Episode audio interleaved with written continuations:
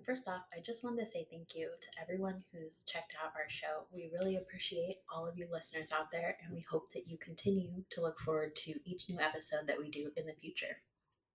So, today I'm back with our second mini episode. We've been spending a fair amount of time in Oregon, so I wanted to change things up and head north to Washington for today's case. Unfortunately, just like our last mini episode, there isn't a whole lot of information out there on this case, so I can't really do a full episode on it. This is the story of the disappearance of Danica Childs. At the time of her disappearance, Danica was 17 years old. Her mom said she loved to dance and write poetry. She was a good student and eventually had the opportunity to be part of a dual enrollment program where she could earn college credits while she was still in high school. But after she enrolled in this program, she started to struggle a little bit. She dropped out of school for a while and planned to get her GED, but she ended up re enrolling in school instead. Right before she vanished, Danica was on track to graduate and seemed to be doing better. Sometime while she was doing the dual enrollment program, she met a guy while she was riding the bus. Romantic, right?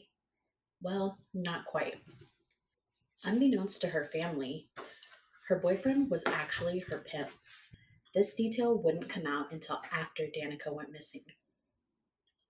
On the night of December 21st, 2007, Danica spoke with her mother, Diane Zorro. She told Diane she would be staying the night with a friend, but had plans to go Christmas shopping with her sisters and friends the next day. But of course, Danica never came home and her family never heard from her again. When Diane called investigators, they immediately assumed Danica was a runaway, even though she had no history of ever running away before. Obviously, Diane wasn't going to give up the search for her daughter just because police weren't interested.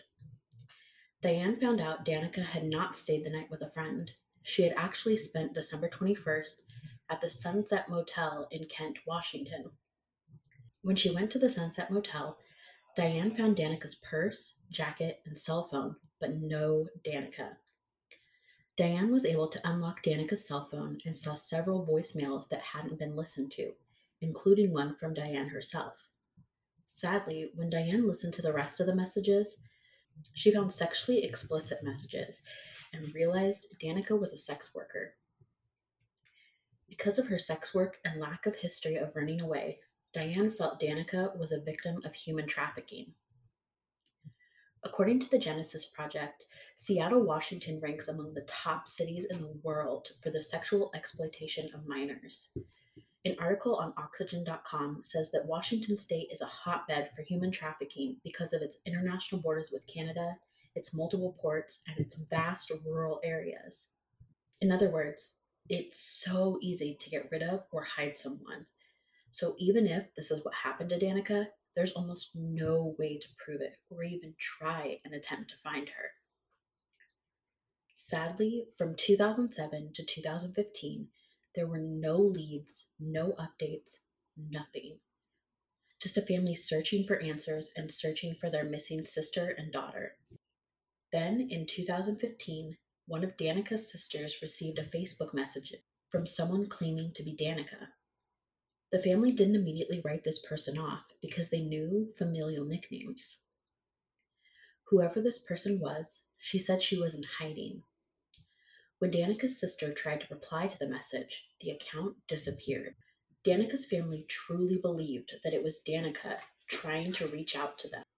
And unfortunately, that's where the case stands today. Danica's fingerprints are on file, but no arrests have been flagged in the police's database. There are no suspects and no arrests have ever been made.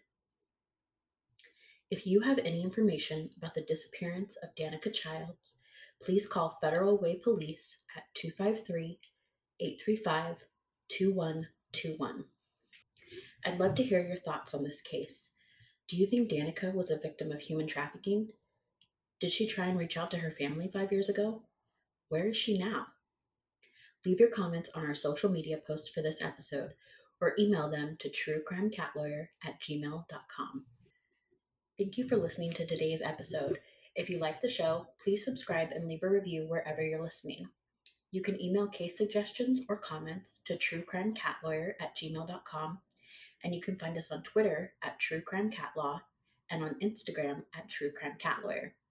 If you're interested in learning more about my co host, you can check out her Instagram at Winston the Cat PDX. Thanks again for listening and stay tuned for our next episode.